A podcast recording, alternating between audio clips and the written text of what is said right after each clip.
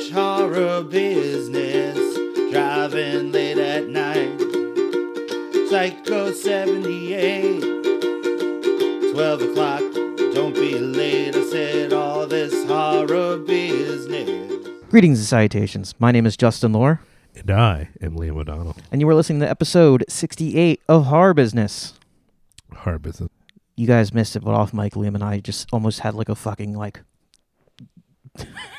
Kyle MacLachlan Sting style in Dune style fight about Star Wars. So wait, in that situation, am I Sting or am I Kyle MacLachlan? You're Sting. I am Muad'Dib. I'm torn because Muad'Dib wins and Sting, that's like his worst role ever of all of his roles, which is saying a lot because he's not a great actor. Uh, but that being said, uh, he's the sexy one. So I kind of want to be Sting because he's clearly sexy. Muad'Dib is God. It doesn't matter. it doesn't matter. He's not Sting though. I mean, I'd rather be. God than Sting. Well, that's go ahead and mark that as one of our many differences, my friend. Bless the Maker in his passing. Anyway, tonight's episode, we're going to be talking about two Italian horror films by. Wait the- a minute. Muad'Dib isn't even God either. You're ignoring the whole fact that it's his. It, isn't it his kid who's God? No, I was always getting the impression that it was sort of like he just. Did you not read the other books? I've never read a Dune book in my life.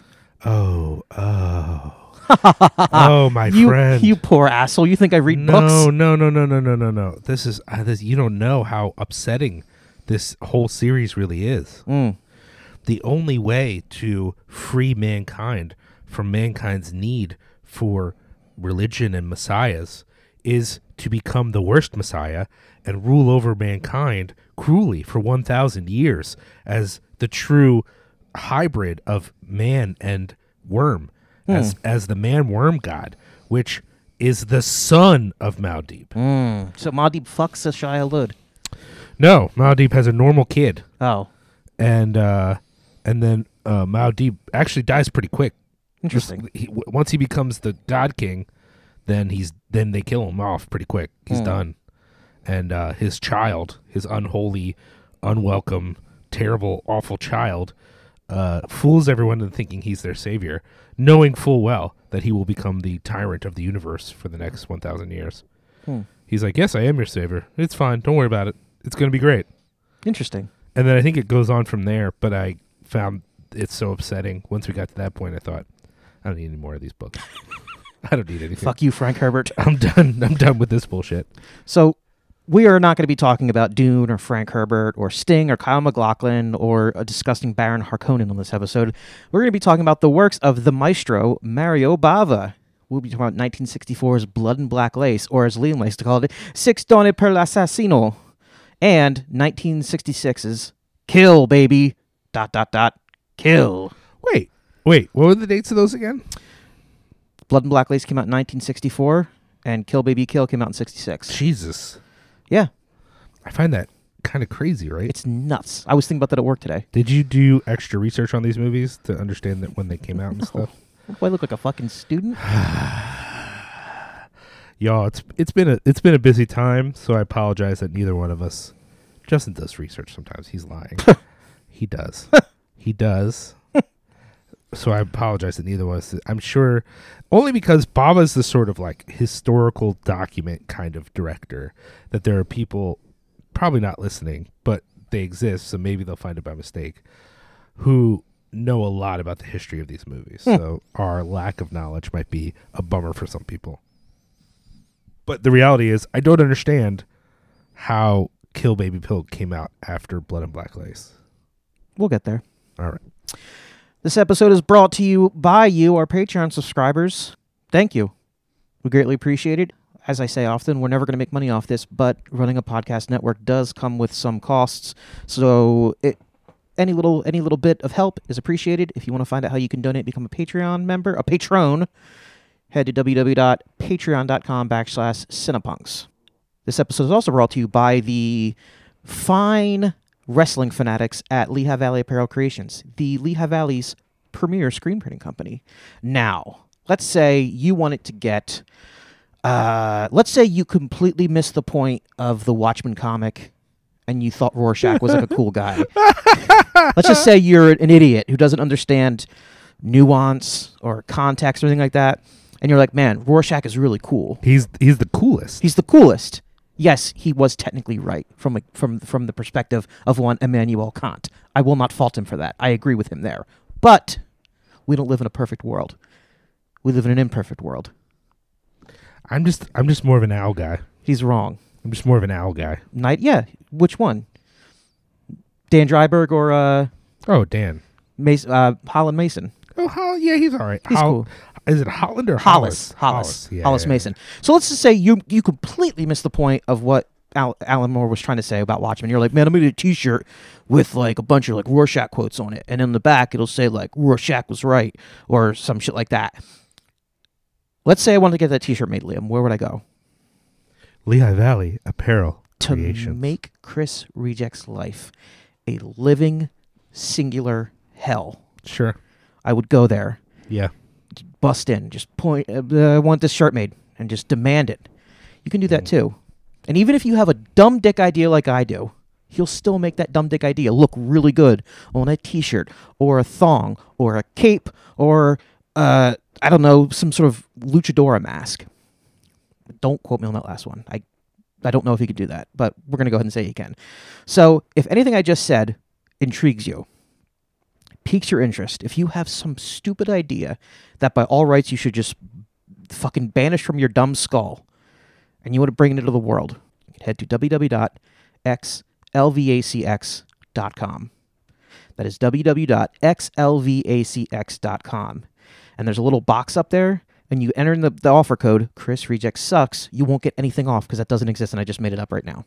Now comes the time of the podcast where I ask the question Liam, what did you do involving horror movies recently? Not a lot. However, I did just recently watch a little movie called Bliss.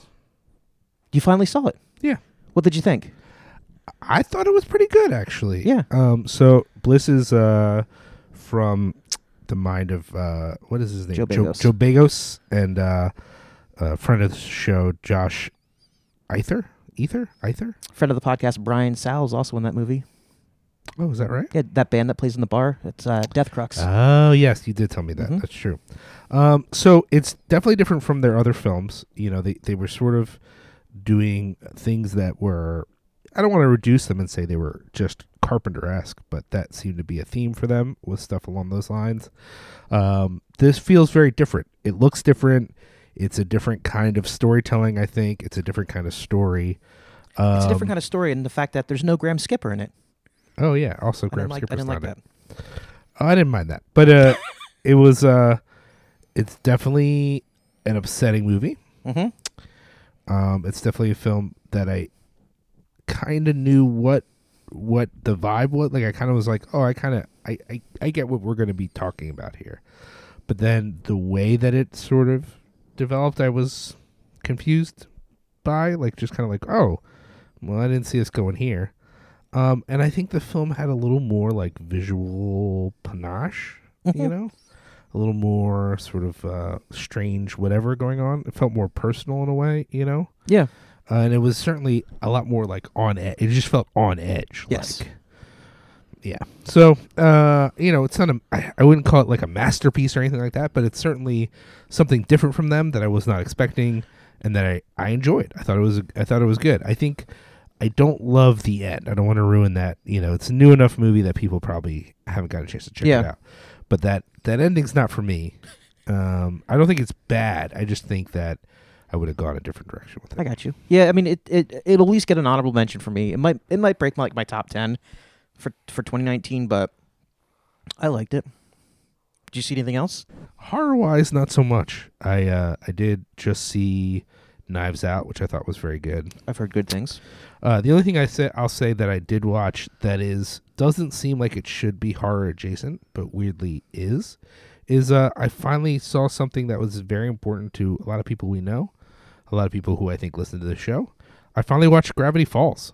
Yeah. I'd never seen the show, uh, and the way it develops, it starts off with kind of an X Files vibe and a little bit of like a mystery vibe, Okay. and by the time it gets to the the series finale, it is very much connected to horror and borrowing from horror and using horror as a template for a lot of what's happening Okay. in a fun, goofy way. I, I still think it's kid appropriate for the most part. There is a part where characters uh, in, in the I don't think it was the last episode, but it was towards the end of the series where a character's eye gets pulled out. That was like kind of upsetting in a way that I thought, man, they're really pushing. Considering this show is on the Disney Channel, they're very much pushing like what kids should be watching or whatever. But uh, for me and my not even three year old yet daughter, it was great. She loves it. She thinks it's a great show. My niece used to like used to like that show. Uh, I think it's funny. It's funny. It's well done. I get why it didn't last more than two seasons on the Disney Channel, but like even though I think it sticks the landing, like it very much is like okay, we're done here. Um, I think it could have been much longer, three, four, five seasons. and Cool. Been great. I think there's enough there for that, but that's not what you get. You get two seasons and some shorts, and that's it. But uh, yeah, I just it's one of those things I've been meaning to watch. I didn't have access. It's on Disney Plus, so I finally thought, you know, let's jump in. And luckily, Maeve liked it, so we could watch it together, and it was cool. So, Cool. Otherwise, you know, I've been trying to catch up with the end of the year, and I haven't really watched that much horror. Uh, in fact, I, I was even going to ask you, like, you know, what I need to watch before the end of the year. Like, what are the horror movies I need to catch? I have a list on my phone. I'll send them to send them to you. All right. All right. I haven't really watched much horror wise, um, because this is like my this is my this is the time of year when I watch real movies. You, you, you watch normie movies so that you seem you want you want everyone to think that you're more balanced. that You're more you're more uh So everyone just shuts the fuck up and leaves me alone. That's what I watch them for. but what what I hate though is that uh, like the, the ones that I'm like, "Oh, here are the ones I think you would like." You're like, "Nah, fuck that. Whatever whatever's popular with just everyone, I'll just watch that." My number one movie of the year is quite possibly going to be a movie you recommended to me. Which movie is that? Booksmart. Oh, I did recommend that to you. Yeah. That's true. So eat shit. well, there are other movies I recommend that you specifically don't see, and I don't know why. No, I mock you to your face and say you don't tell me what to do, and then I make a note. I should probably watch that movie. you asshole. no, I haven't watched. Uh, I watched I, since I haven't watched anything horror recently because I'm a weirdo. Um, I watched Marriage Story, which was Yeah, you said I haven't gotten to see it yet. deeply troubling on a very personal level for me. Uh, the aforementioned Booksmart, which I thought was a very beautiful, very melancholy movie, and Love you know, just kind of tucked into a goofy, silly package, but it, it resonated with me in a way that um, I don't know if this is the podcast to talk about it on, Yeah, but it's it's something I've talked about a Well- lot. maybe we'll do we'll do like a Cinepunks and talk about it. Yeah, yeah. Um, I also watched. What else have I watched recently? Um, You know, I caught uh, the new Almodovar Pain and Glory. I thought that was really good. yes. It inspired me to go back and watch one of his that I missed. That's horror, and that is The Skin I Live In. Okay. That movie is very upsetting, and I do not recommend it. Gotcha. I don't think it's bad. I think it's actually pretty good, but it's so screwed up that I don't feel comfortable telling just the general audiences they should see it. The skin I live in. Let me Yeah. see. Let me see what I watched. Blah, blah, blah. Uh, I watched The Peanut Butter Falcon, which warmed my heart. Right. I love that movie. Uh, I saw Joker. It was fine.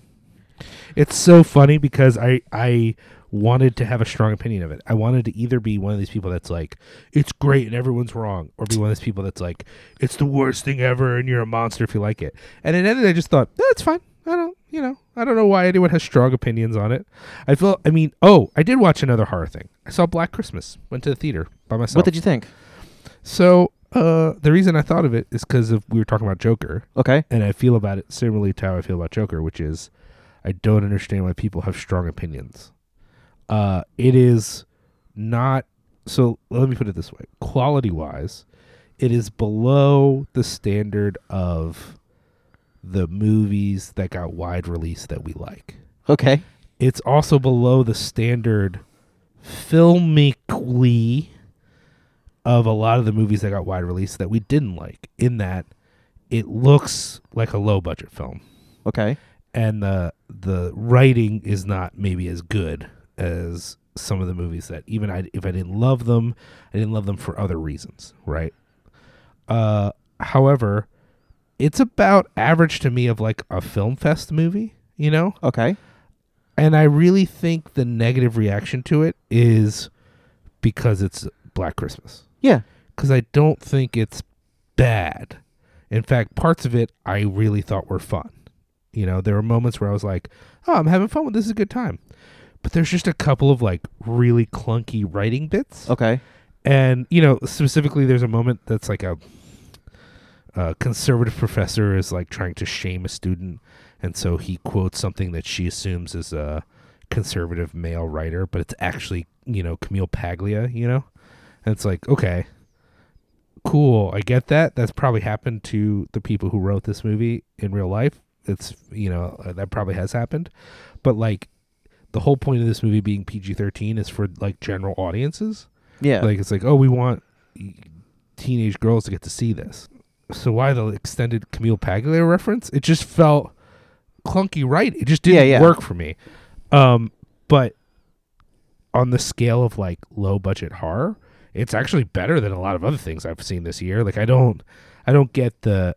I- don't want to say everyone who hated it is like a misogynist or something crazy like that, but I do think like it's more because it's called Black Christmas. They Yeah. released the same movie and called it Deadly Christmas or Christmas of Death or Women Kill Frat Boys. Kyle's Killer Christmas, all spelled with K's. Yeah, I think people would have been like, "Okay, yeah, that's pretty good." I don't, you know, it's like I think the reaction is because it's supposed to be a Black Christmas remake, and it's like nothing other than the fact that it's on a college campus in I think Canada. Okay. Nothing about this film is related to Black Christmas, in my opinion. There's no phone calls that are fucking terrifying that sound like an actual like No, they- monster person. There's one phone call that's a little bit like that. Most of the film is uh, mean texts, or not even texts, DMs. Oh, cool. So what I send you when I'm angry. Oh no, not like that, but yeah, yeah. Gotcha. Okay. But yeah, it's just, you know, it's just people are holding it up to a standard because of that, and I get why they are. I'm not saying that's their fault. I think that, uh, you know, this should be an original property that you watch and go, yeah, it has a, it has some Black Christmas vibes with the whole sorority thing. I guess you know, I got a little bit of Black Christmas in there. I can see a Black Christmas vibe. Uh, but you know, it's more like, you know, there's a whole subplot that I don't want to ruin for people in case you want to see it, but it made me think of like Prince of Darkness. Oh. Not in like a therefore justifying the movie way, just in the what it does. You know what I mean? So So at one point they like go down into a basement and like Alice Cooper's waiting for him. no, there's a goo involved. I okay. Interesting. Yeah, I mean it's definitely a supernatural film. That's the other thing. Oh, that so it is like it's it's actual. It's it's not like a slasher. It's more like it is a slasher, but the people are compelled to slash because of supernatural reasons. I can appreciate that. Now I want to see this movie. Yeah, it's fine. Like I said, it, I, I don't think you'll hate it, but I know you're not going to be like, oh, everyone's wrong. This is so great. It's just like, okay, yeah. I'm definitely gonna be like that now. okay, cool. Yeah. The only other movies I've seen recently. Last night I went and saw The Rise of Skywalker, the final installment in the greatest film fri- franchise of all time, where every single entry has been out of the park. Star Wars is the greatest movie franchise of film of all time. Fi Grand and Modal Nose are the greatest band of all time. Liam can go fuck himself. One good movie. Liam can get fucked by a Wookiee and thrown into a volcano. I don't judge people for loving Star Wars. They should love it. I mean, like I said, I love the imagery. I love the idea of Star Wars.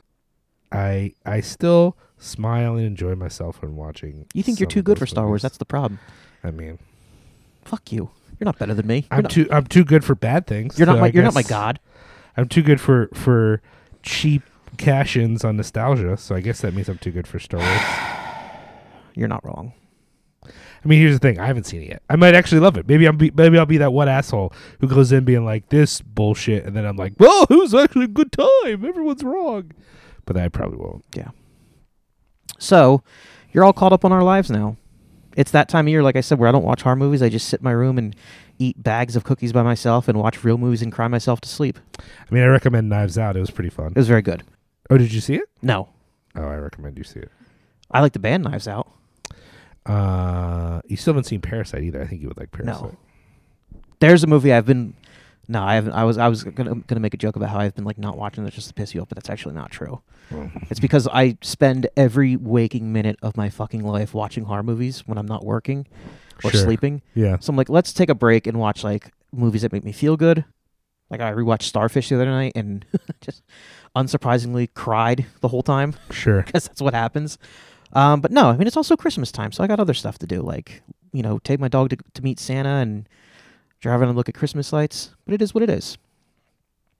So we're gonna take a quick break, and we come back. We're gonna talk about 1964's Six Donna per l'Assassino, Blood and Black Lace by Mario Bava. We'll be right back. All right, Josh, we got to do this ad. We got to come up with something. What do we want people to know about Cinepunks? I don't know, man. I feel like they should know everything about Cinepunks. Ah, all right. We're underachieving overachievers convinced that we know a thing or two about movies.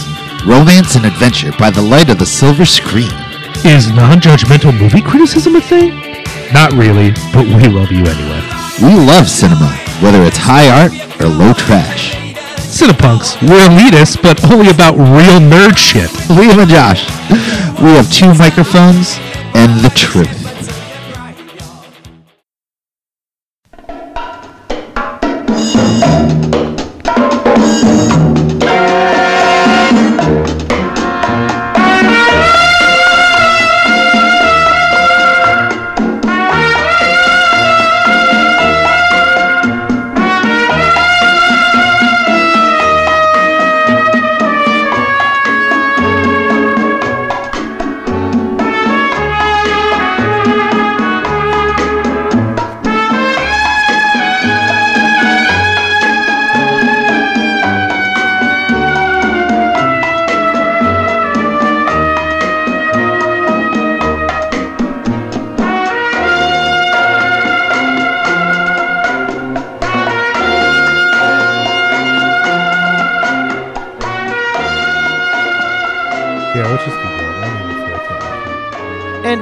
To talk about 1964's Blood and Black Lace, directed by Mario Bava, directed by Oh Jesus, here we go. Um I apologize in advance to our listeners. you already said directed by. Written by Marcello Fondato and Giuseppe Barilla, Barilla, Giuseppe Barilla. and starring Cameron Mitchell, Ava Bartok. She's been in something else. Yeah, I'm sure she has. Yeah. Um I'd like to look it up, but my phone is dead. Sorry. Ava everyone. Bartok and Thomas Reiner.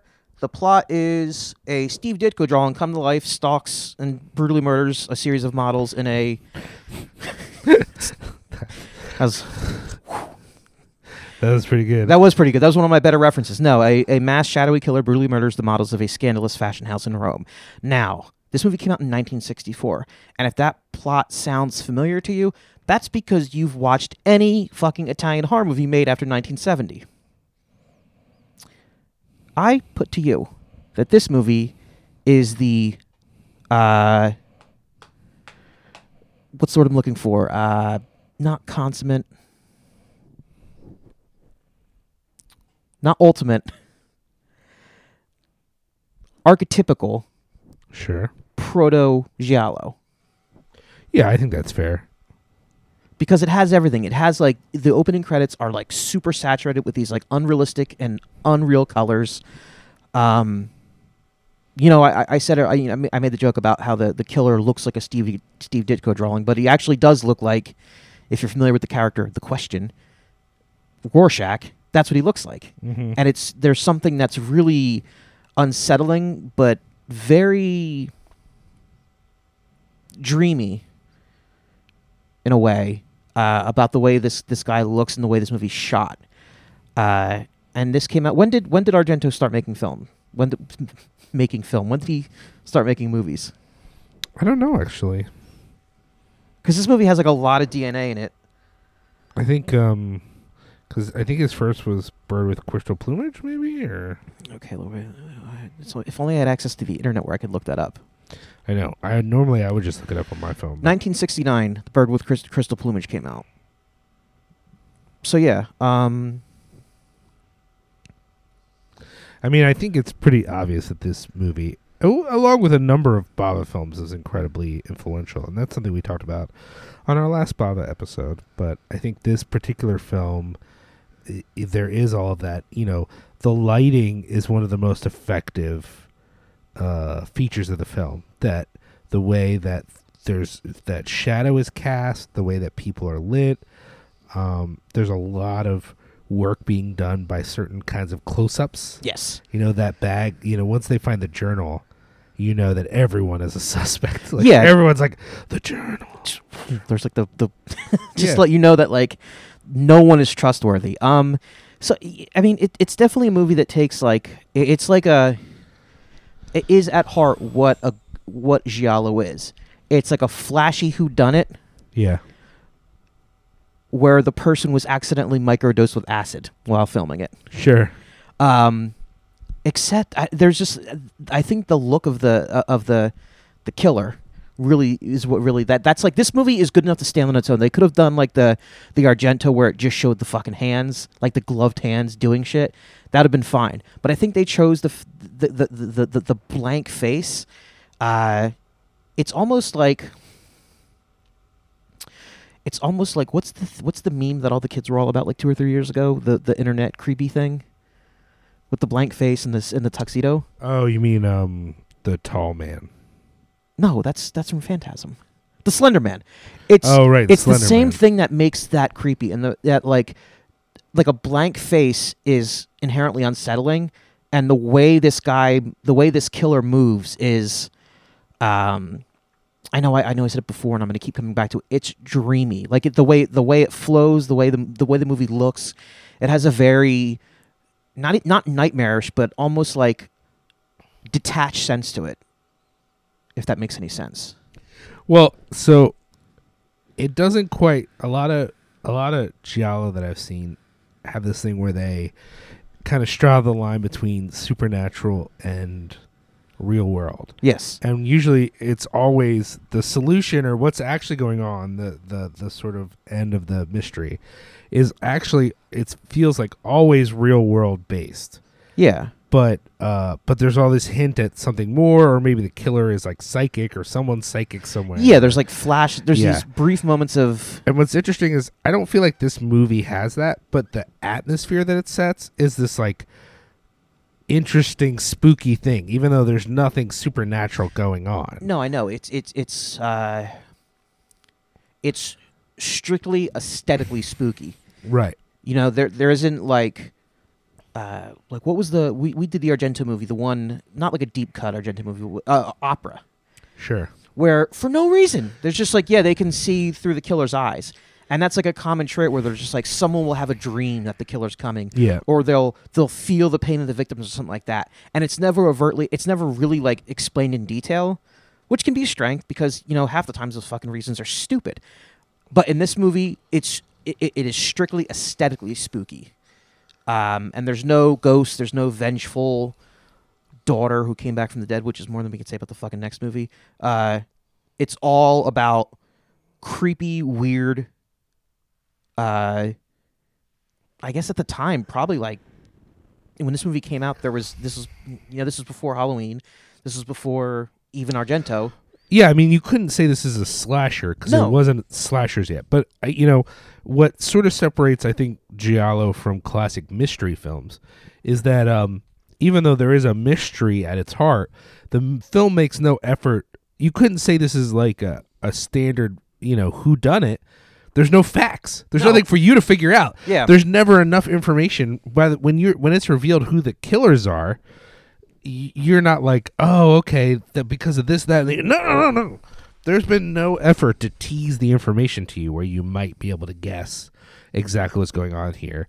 There's no way for you to know. There's no way for you to figure it out. It's all sort of comes out. Um, uh, I mean, there's still a certain like smartness to it where you're like, oh, okay, that's interesting. Yeah, Um, but even the the there's no sense that the police are going to figure it out, and the police are basically useless. You know that the the the resolution of the plot has nothing to do with them at all. It has to do with the deep evil of these people that they eventually are going to turn on each other. You know. yeah. And by those people, you mean Massimo Morlacchi. Uh, yeah, no, I don't know. There's, I mean, I don't really think there's much. There's not this. There's not much really else to say about this movie. We could talk about. Well, I mean, did you? You still haven't really even said if you liked it or not. I actually really like this movie. Mm-hmm. The next movie is the one that I was like, that was not up my alley at all.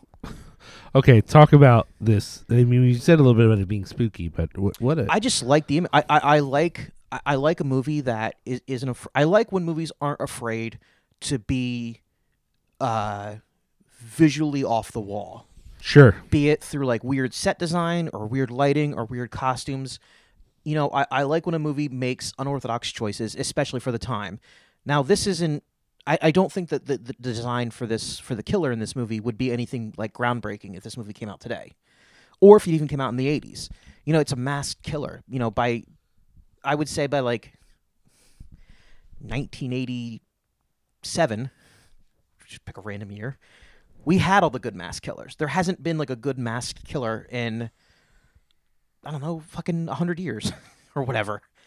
This movie the look of it is what appeals to me the most. Like maybe it's just because I'm not the biggest fan of giallos um and I've watched so many movies that the plot of this movie isn't really anything I haven't seen before. What made this movie stand out to me was that it was so the look of it, not only the look of it, how almost like melodramatic a lot of the acting was.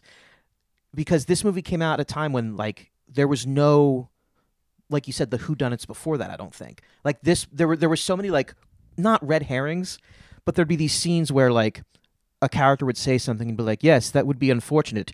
She'd be dying to get in. And it would be like nothing that crazy, but there were moments like that where it was like I kind of appreciate this being new for what it was at the time.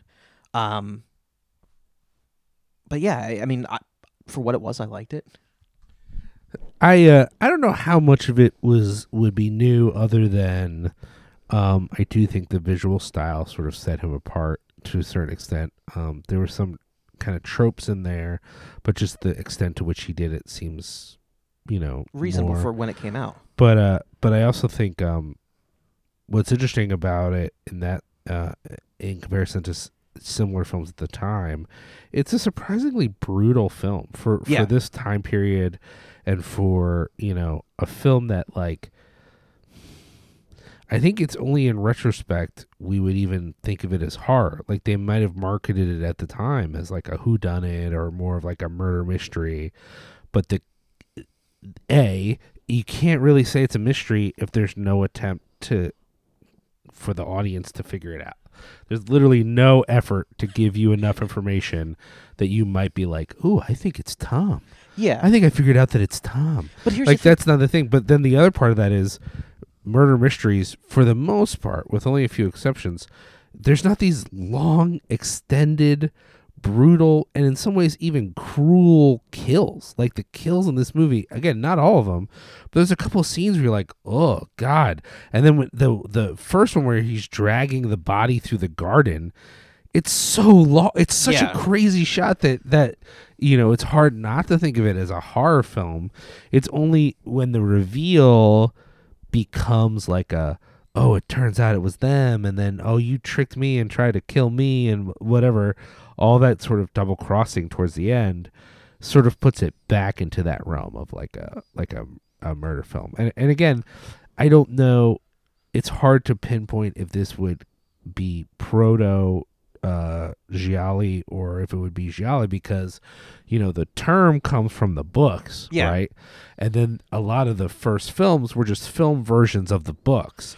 And it's hard to say at what point those films sort of ossified into a film genre that then became its own thing Well, separate from the books I- think what we think of when we think of uh, of like giallo, whatever that is, whatever that turned into. uh, there- your your vice is the locked room and only i have the key Yes, yes, yes. Thank you. The be- greatest film title of all time. Uh, the DNA of that of those films, whatever that becomes, the DNA for those films is present in this. oh film. yeah 100% Um, especially this when, film doesn't have enough boobies but basically No, it doesn't. yes. uh, you know, you want to talk about like you know brutal kills at the time.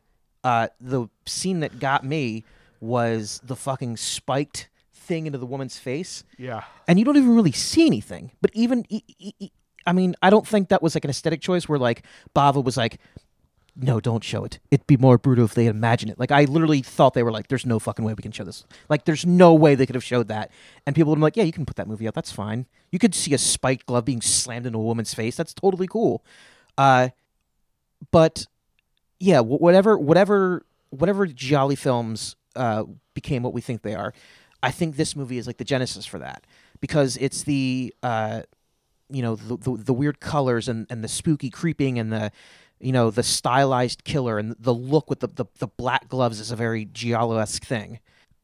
On the on the subject of whodunits, though, when we talk about that there's not enough inf- informa- uh, information for us to make like educated guesses as to who did it, I don't necessarily think that's a bad thing because a lot of times No, not at all. a lot of times when there are movies like that, they can get bogged down in um, laying like red herrings and needless exposition, and it just makes for a boring movie.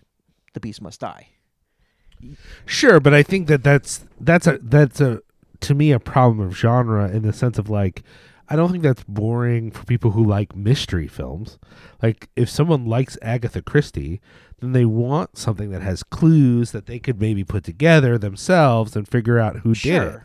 That's just what's funny is that this movie has the trappings of that, but then doesn't do it, and and it's not, you know, every giallo that I've seen has a million red herrings as well, but you could never figure it out. Like there's no there's no there's not enough information there. But I, I just think this film was sort of before that became a trope. This is kind of like uh before it was like, oh of course, in this movie there's gonna be fifty suspects and then the killer's gonna be someone's dead dad that wasn't in the movie till now.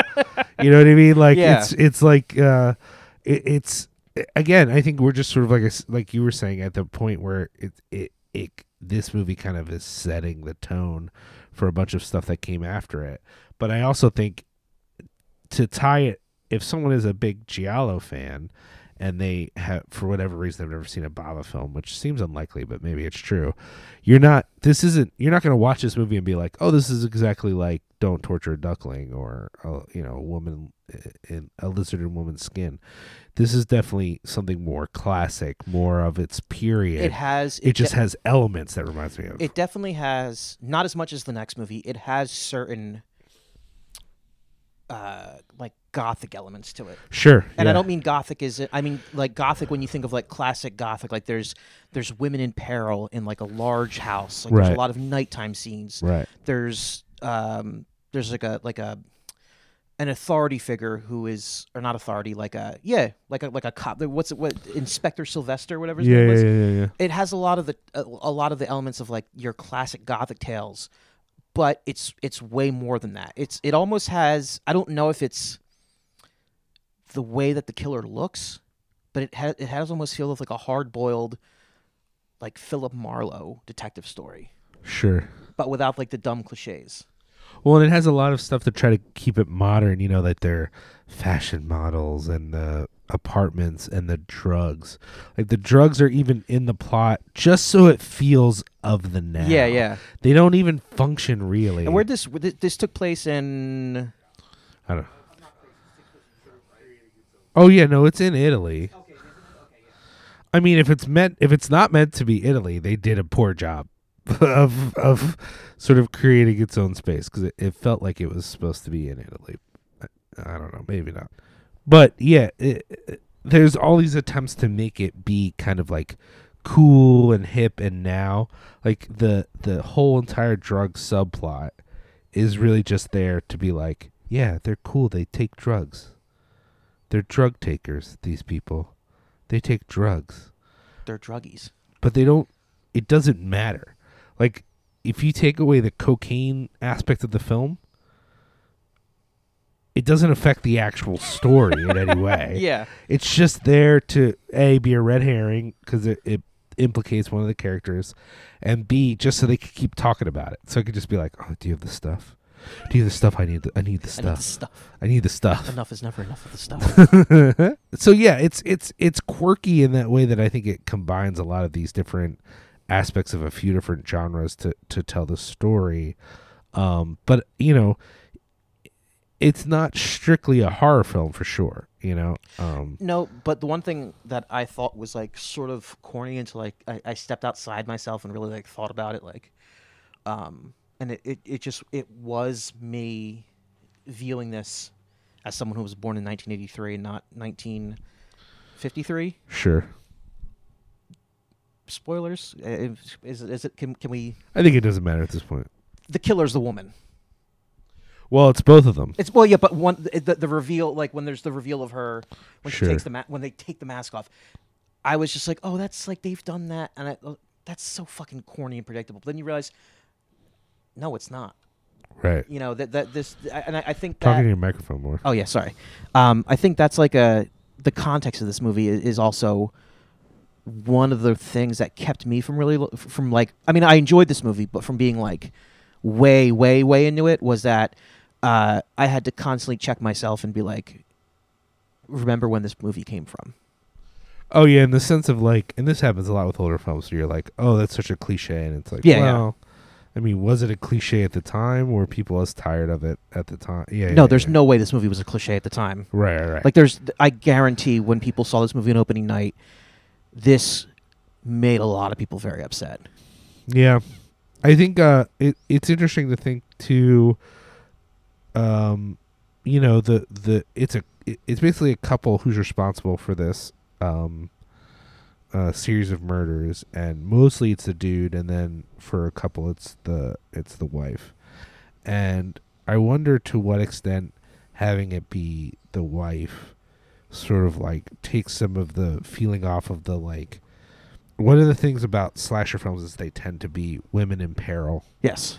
uh, from dudes, and in fact, that's I think why people find Friday the Thirteenth still interesting is because it's the mom and not a dude. It's the mom. Stop. um. Anyway, so in this film, that sort of adds something to it, but a lot of the movie is just these ladies are getting killed, probably by a dude. Sometimes he hits them a, a few a little bit beforehand. You know what I mean? Like slaps him around. yeah, it's very Italian that way. It's not like it's it's the the reveal that it's actually a, a man and a woman couple who both function as a killer. It's it, it it certainly doesn't deconstruct the gender dynamics of the film at all. It's still like, you know, No, this movie's not making any fucking deep statements on. no. I mean, not that anyone should watch it for that, but it is funny, like watching it, like, oh yeah, okay. Actually, you know what? I'm gonna go ahead. I'm gonna go ahead and mildly warm take coming in. Prepare yourself. do it, do it. Here it comes. Uh, do you think that this movie is making a statement upon the superficial nature of fashion? Because a lot of the more brutal, there's a little slapping, like you said, the slapping of the face. Yeah. Um, he burns a woman's face, or they burn a, burn a woman's face on a furnace, and then there's the fucking glove. The, there's the spiked glove to the face. Do you think that's saying anything about like marring, you know, No, I think it's- unmarred beauty? No, I mean, I think it's just playing off of people's anxieties about it. I mean, I will say the only thing that made me think that was a bit of a statement is uh, how they all the ladies. They're all suspects because all the ladies secretly hate each other and have. Well, yeah. You know what I mean? That that part is a bit like a you know female stereotype. Like they're so catty. They're just crones. Yeah, they're all out to get each other. Uh, and it is a little. The, there's a moment where um, so one of the characters she takes a journal and you think maybe she's a killer, but she's not. And um, she specifically takes a journal because she knows there's something in it, probably about her. Mm-hmm. And then it turns out it's because she's had an abortion. You know, and the idea that like she goes to all this trouble so no one will find out is like pretty contemporary and, and relevant. Yeah. There's also a part of me that's like, ah, of course it's something like that. You know what I mean? Like, yeah, I see what you mean. because it's specifically she had to borrow the money to Mhm. do the, and it's like, uh, oh, all the models are also loose women. Uh. And I'm like, it couldn't be something else. You know what I mean? Like, yeah. uh, again, as a modern person, I don't really care if we put that in a script. It, but it, it it hits different now. In '64, you're in, you know, you're watching this as an Italian person. You might be super Catholic or whatever, and it's like, oh, she she didn't want anyone to know she had to borrow the money for an abortion. Yeah. It's like such a it, it's such a loaded moral thing at the time. yeah. And I'm, I'm sure today it is for some people too. I, I don't care, but maybe for someone it is. But the point being is like, it could have been for any like everything related to what's going on with these um, women is sort of gendered in a way. You know, like no none of the problems or the issues between them I mean, that's a general. It just seems like they're all related to that to certain stereotypes. Yeah, no woman's like, "Oh God, my car broke down the trend." You know, right, right, right, like right. that. It's all sort of very gendered. On the other hand, um, it kind of works for the movie though. Like setting it in that fashion world lets him do certain things with the film that I think It sets a standard. effective. It's a very again. It all goes. It all, it all comes back to the fact that this takes place at a fashion institute is a very, uh, for lack of a better phrase, it's a very Italian thing. also, does it feel like this is just a rich people sweatshop? Yeah, Like it's just the, all these people are making dresses just in her house. yeah. That's all. I mean, There's just all these people is. at a table, just and I'm like, is this your factory? Is your house? Is this like a rich people version of a sweatshop? What's happening right now? And no one's concerned. This is just where they work. Is at the person's house. It's It very weird. It's weird. Yeah. No, it's weird. Do you have anything else to say about this? Um, you know, I think there's there's uh I think this movie would appeal again like to fans of Giallo sort of as a sort of source text in a way. Yeah. I think it would also appeal to people who like more classic horror or classic suspense, you know. Um I think if you're looking for a good mystery that is involved, that's not what this is. Well, what I didn't realize about this movie is this this movie is apparently um, even outside the realm of horror. This is like a very well respected movie. Yeah, yeah. I'm, I, I had no I, I had oh, no oh yeah, I've heard a lot about it from a lot of different Okay. places. I think it's a very influential movie on a lot of people, and I get it. I think, uh, again, I don't love this all the elements of the story per se, but visually, this is a very effective film. Yes, and yes. I could see it really influencing a lot of different filmmakers. Yeah, I think visually, it, it, it, you know, not to sound like a broken record, it hits it out of the park. The story is whatever, but um, you know, if you haven't seen this movie and you're still curious about it, even after we fucking spoiled the ending, it's still worth seeing. Just visually, it's a it's a it's a treat. It's a nice treat. We didn't quite spoil it in the sense that there's a betrayal. Like we Yeah, said, there's a betrayal, but I didn't. we didn't explain the motivation of the killers. We didn't do anything like that. Yeah, no. yeah. I still think it's worth watching. I Yeah, absolutely. I mean, if you fun. like, if you like slashers, if you like, if you like things that look cool, if you like that aesthetic of like, you know, weird noir Rorschach shit, check it out. you keep saying Rorschach just because he of his mask. And the hat and the fucking outfit. I guess so. Yeah. The dude looks like the question. yeah, I guess that's true. You mean it? To, uh, fuck you. I'm, I'm still angry about Star Wars, and you you know that. You're just you're just fanning the fucking flames. That's what you're doing. I'll Look- tell you what. Look, I get it. I get it. You don't accept that Han shot first, but he did. You Lucas apologist. No, I, ex- I accept. We're not going to have this fucking discussion. Watch this movie. You know, if you're if you're one of those people, one of those weirdos who likes Mario more than you like Lamberto, Oh, no, you that's not a s- weirdo. You stooge. Hey, we've we've covered we've covered four movies, Bava movies now, and we- we've now only hit one that you don't like. That's pretty good. Yeah. It's a pretty good track record. Um, yeah, it's not bad. I don't think there are four Lamberto Bava movies that you like. No, Yeah, exactly. no, there's not. There I, are. I, there are two Lamberto Bob movies I like. uh, are you sure only two? What else, what else has he done? You could argue he did um, uh, Beyond the Door 2, also known as something. Shock? Schlo- no, shock, shock, maybe? I thought that was this Bava. Uh, he. Ah, it's kind of like how Tobe Hooper didn't really direct Poltergeist, but he says he Oh, directed Poltergeist. no. Hey, First of all, Tobe Hooper's dead, you fucking ghoul. You dancing on his grave monster. These people are no, but also like dead, so but- so just for Mario Bava did have like a hand in a lot of his son's films, right? I think it was a two way street.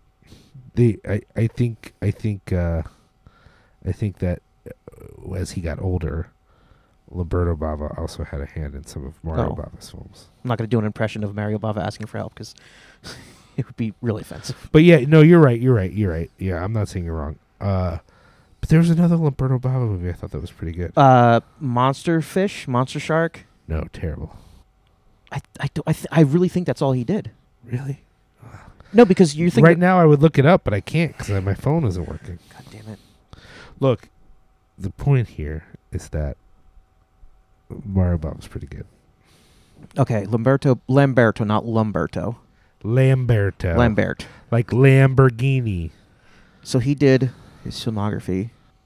Uh, he was the assistant director. Ass- there you go, assistant director on our next film, and Planet of the Vampires. Uh, and then he directed A Blade in the Dark, Macabre. He was assistant director on Shock. Uh, Blast Fighter. That's the movie you were thinking of. The other movie I like, Blast Fighter.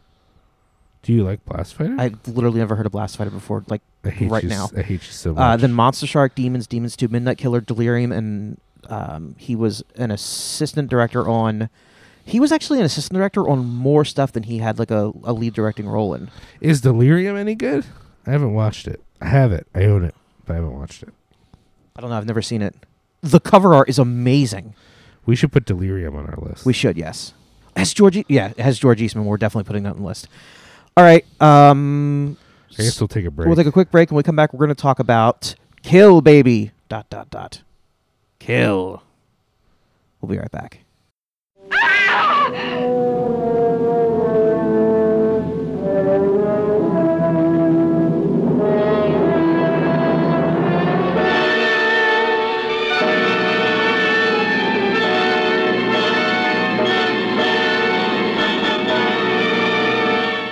Dr. Eswai, the facts you're looking for can only be found at Villa Graps.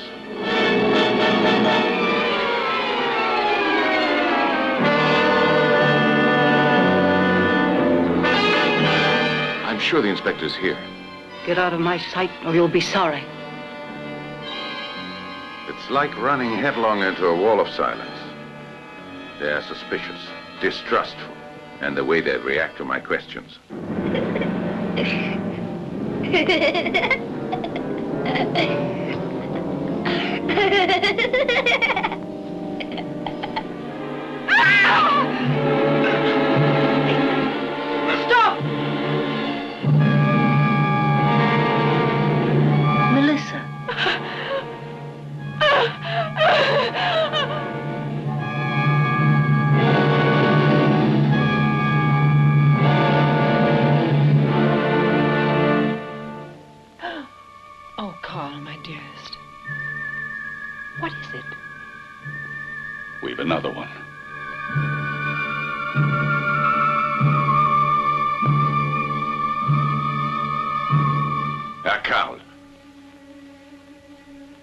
you disobey my orders? I'm scared, Inspector. I have a certain feeling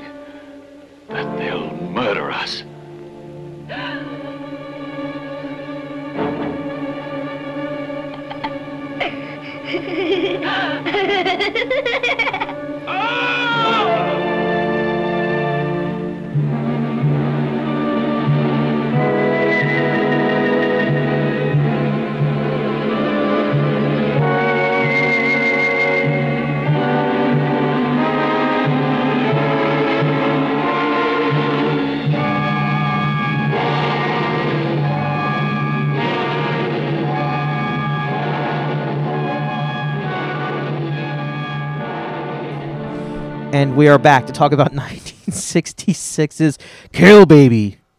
Kill? With that name, did you not want this to be like a biker movie? Yes, I was literally going to say a biker movie or like um, some sort of movie i- involving a motor vehicle of some kind going really fast. or like a, a, a hippie kill call. Yeah. something like something with like I was really picturing fucking uh, Sid Haig in a vest with no shirt, Yeah. licking a knife, being like, "All right, baby." Now you don't think you're gonna get this. I'll kick you. I'm gonna bash your fucking balls in. that or like a really good Austin Austin Powers movie. Oh yeah, sure, sure, sure. Yeah. sure. So the plot of Kill Baby Kill is a Carpathian village is haunted by the ghost of a murderous little girl, prompting a coroner and medical student to uncover her secrets, while a witch attempts to protect the villagers. I could not be less impressed with this movie. I truly did not like this movie to a stunning degree. Okay, but talk about what? Talk. To, let's give an idea. Okay. Before we were talking about Blood and Black Lace, Right. I was not blown away by the plot of that movie, and I had to constantly tell myself, but remember, this movie came out fucking 50 years ago. You got to remember that. You got to remember that. I could not put myself in the same headspace to do that on this movie. It just bored me to tears. Huh.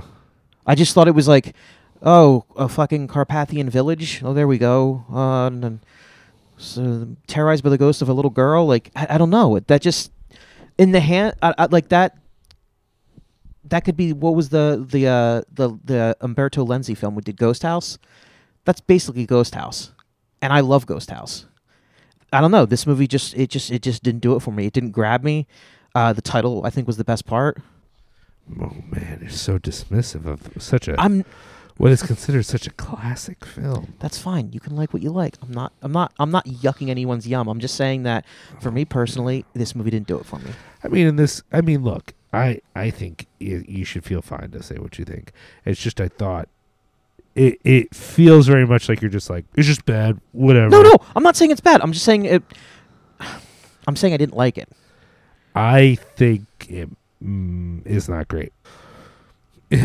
As we sort of suggested, I mean, first of all, I didn't even know Carpathian was a real. Carpathian feels like something that we put in our metal album. No, you're it- thinking of Ghostbusters.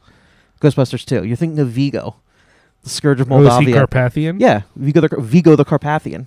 Car- Car- Carpathia is an archaic term for Romania. Yeah, but that's what I'm saying. Like, I feel like Carpath. Like, I've only seen the word Carpathian in like Carpathian forest. Yeah, yeah, yeah. Like, like, like, uh, like our record is called like "Emerge the Carpathian Nightmare." Whoa. The blood of the Carpathian beast, Carpathian tyrant rides again.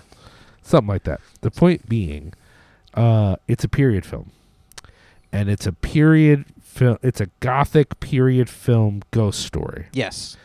It is filled with all of the tropes that you would imagine around that. Yes. It is playing specifically by the book. And I think if you like that, if you're like, yo, I want costumes, I want weird sets, I want lots of like haunted whatever, uh, and then with the occasional bit of Bava gore. There's a part where a woman shoves her neck into what looks like a like a coat hook. Yeah. It's just a hook for your coat, or is it part of a? I think it might actually be part of a um, sconce for a candle. But it's just a pointy metal bit that's not pointy enough to not hurt going in, and she's just like, I guess I'll just kill myself now. I mean, this okay. So the, let's be clear. Um, I, I, I, not to interrupt, I did think of something I liked about this movie. I'll let you. so the, the, there's uh, people from outside the village have come in to investigate a murder Yes. or a death that they think might be a murder, but they don't even know. No one will let them do an autopsy. As they're trying to investigate, what is sort of revealed is that there's a little girl who died in a very upsetting public way. Yes. And now there's this ghost, and the ghost compels people to kill themselves, Yes. basically, um, in a variety of upsetting ways, some of which are very gross, and some of which are more like classic, like, I'm going to jump off this thing, which is, you know, it's upsetting, but the way they film it is not that upsetting. you know Yeah. I mean? Anyways, the point is, it is a little bit of a mystery because they're trying to figure out what's going on. It's certainly a supernatural sort of ghost story thing, but it's also like this weird haunting kind of like um uh fall of the house of usher vibe you know like this old lady's this old psychic lady has basically been doing this thing she says it's the ghost but the end of the movie reveals that it's not it's Yeah. her she's doing it She- the ghost is just the manifestation of what she the curse that she wishes upon and this other witch lady who you think could be the villain because she's so fucking She's actually scary. good. She's a good guy. Yeah, and she ends up s- being like, "All right, I just need to kill this crazy ass old lady," or or you know, let, let her be the victim of her own curse, basically. Um. All right, let me. Okay. At a certain level, on like a, I hate to say this because it sounds like damning with faint praise, but on a, what's on the page level, Okay. I actually kind of like the idea of the movie and I like some of the execution. However, for me, the very specific thing I think doesn't work about the movie is that um, the pace is actually molasses. Like it's actually it's almost uh it's almost 2001 a space odyssey slow. And yet It's not beautiful. It only has a couple of neat camera tricks. There are no killer robots. There are no killer robots. Uh, but more importantly, it's not doing anything. Like it's like one of our favorite things about movies that are moving slowly is that they are building dread. Yes, yes. And there are no stakes. These are barely characters. You don't care about them or what's happening to them. And it's not even clear until almost the end of the movie what is even at stake. It's just people are doing crazy things, and this guy's going, oh, ah, oh. And the other girl's going, oh my God, oh my gosh. And you're just like, there's no reason to be invested, really. No, they talk about this little girl that died horribly, and I was like, "Ch- sucks to be her. You know, there was nothing, there was no connection with these Right. characters at all. And I, I, again, uh, that's not an argument for uh, films can only work if there's an emotional connection, but it is saying that it's hard to build a sense of dread and danger when there's absolutely no stakes because there's no characters you care about. Yes. And there's no investment and there's no fear. There's nothing nothing scary happens. The the atmosphere is not that creepy. If all of it feels very fake, everything that people are doing and saying feels fake. The sets feel fake. Nothing about it feels lived in or real. Uh, it, I, at one point, I was watching it thinking these sets would be more effective for like a western or a swashbuckle film. For this movie, that's just not really coming across, you know. Uh, and it doesn't even have that sort of high, heightened melodrama, which I think is what Bava sort of brings to the table, is this kind of like high end melodrama insanity, and this film just doesn't, for me, have that. There's just nothing to really draw me in, other than, like I said, there's a couple of fun camera tricks. There's certainly some brutal moments where I was like, okay, that wasn't what I was expecting."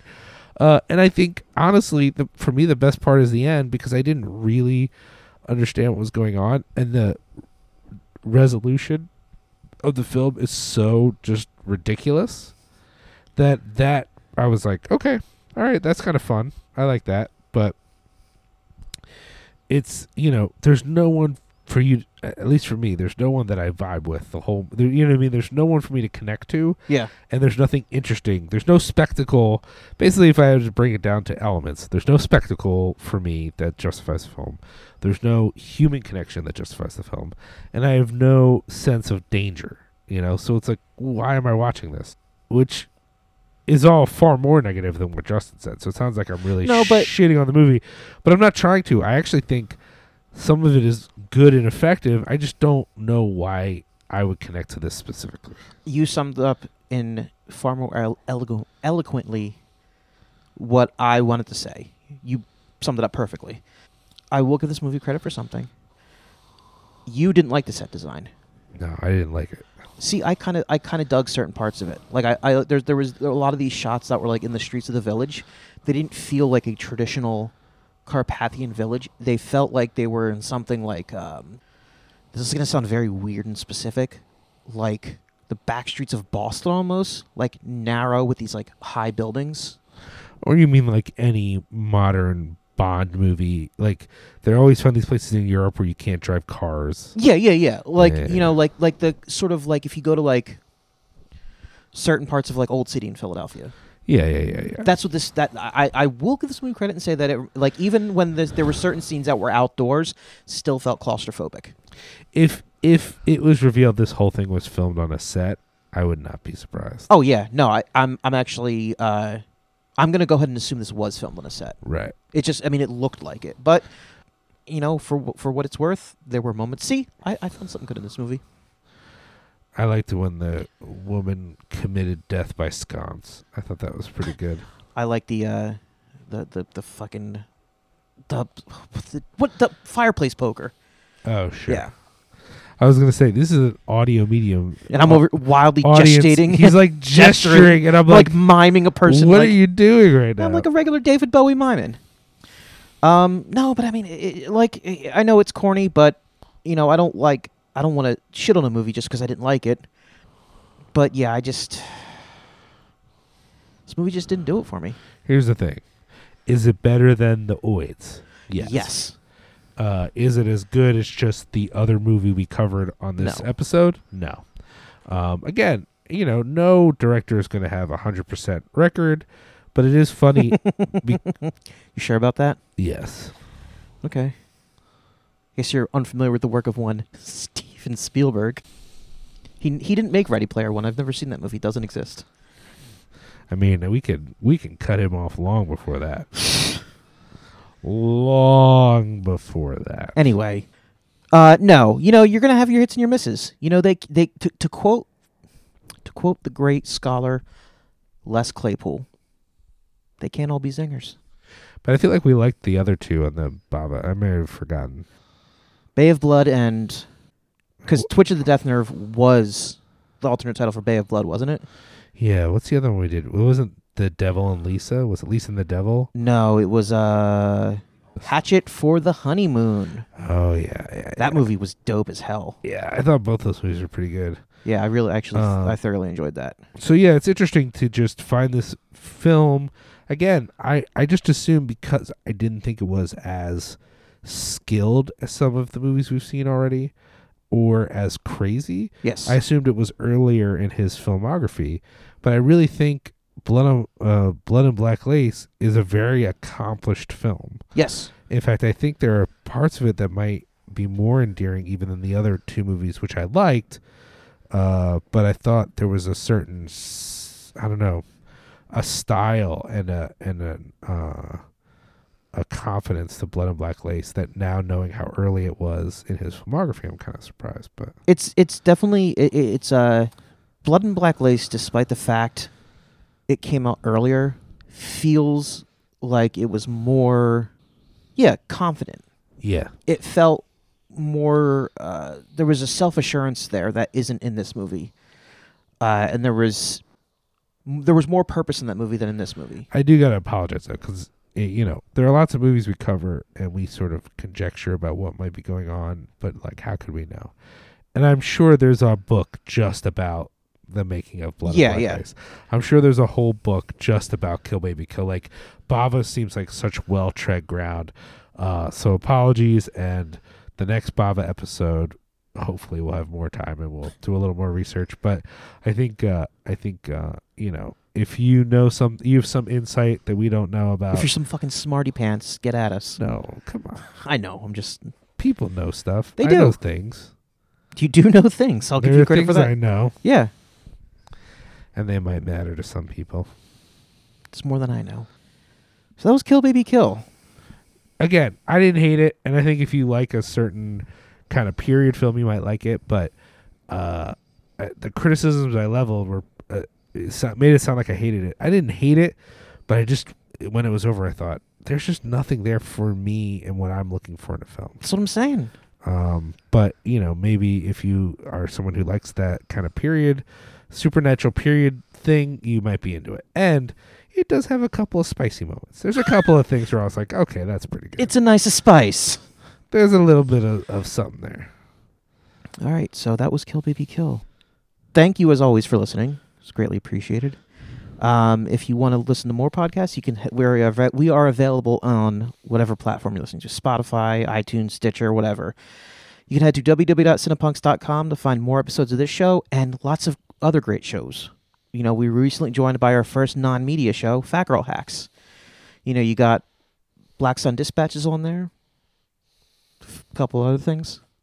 A couple other shows are on there. We got to say a little bit more. This is this is this is the thing. You got to say a little, so, you know. So fat girl hacks. You know, it's body positive conversations uh, among three women, sort of talking about their experiences as uh, you know, larger women. Yeah. uh, and and their takes on culture and society. It's it's cool. Or like wine and cheese. You know, they just did the Kicks episode where they talked about uh the second um what's that series like uh it's like the little ninja kids whatever it is Three Ninjas? i don't know if it's three what's the other one there's three ninjas and then there's the there's a whole series of those movies in the 90s Three Ninjas. no there was another one too i i think they might have done three ninjas but i don't know they might have done the other movie with kicking and kids Teenage Mutant Ninja Turtles? well let's let's back it up this way the gentleman from big trouble in little china is he in three ninjas Yes, he plays the grandfather. okay then it's then Yeah. the- Fuck you, Liam. well i'm just at look there are multiple movies from the '90s with kids who kick things. So I don't know That which is the one it was. that is such a vague description. Kids who kick things. yeah. Well, it's the sequel either way. Jesus Christ! And then they covered uh, Sundials, I think is the band with their album uh, "Kicking." Hmm. Uh, so you know that show's very good. We love Mike and Joey. Uh, you know, there's a new, a newer Alpha f- uh, Flight stuff came out not that long ago.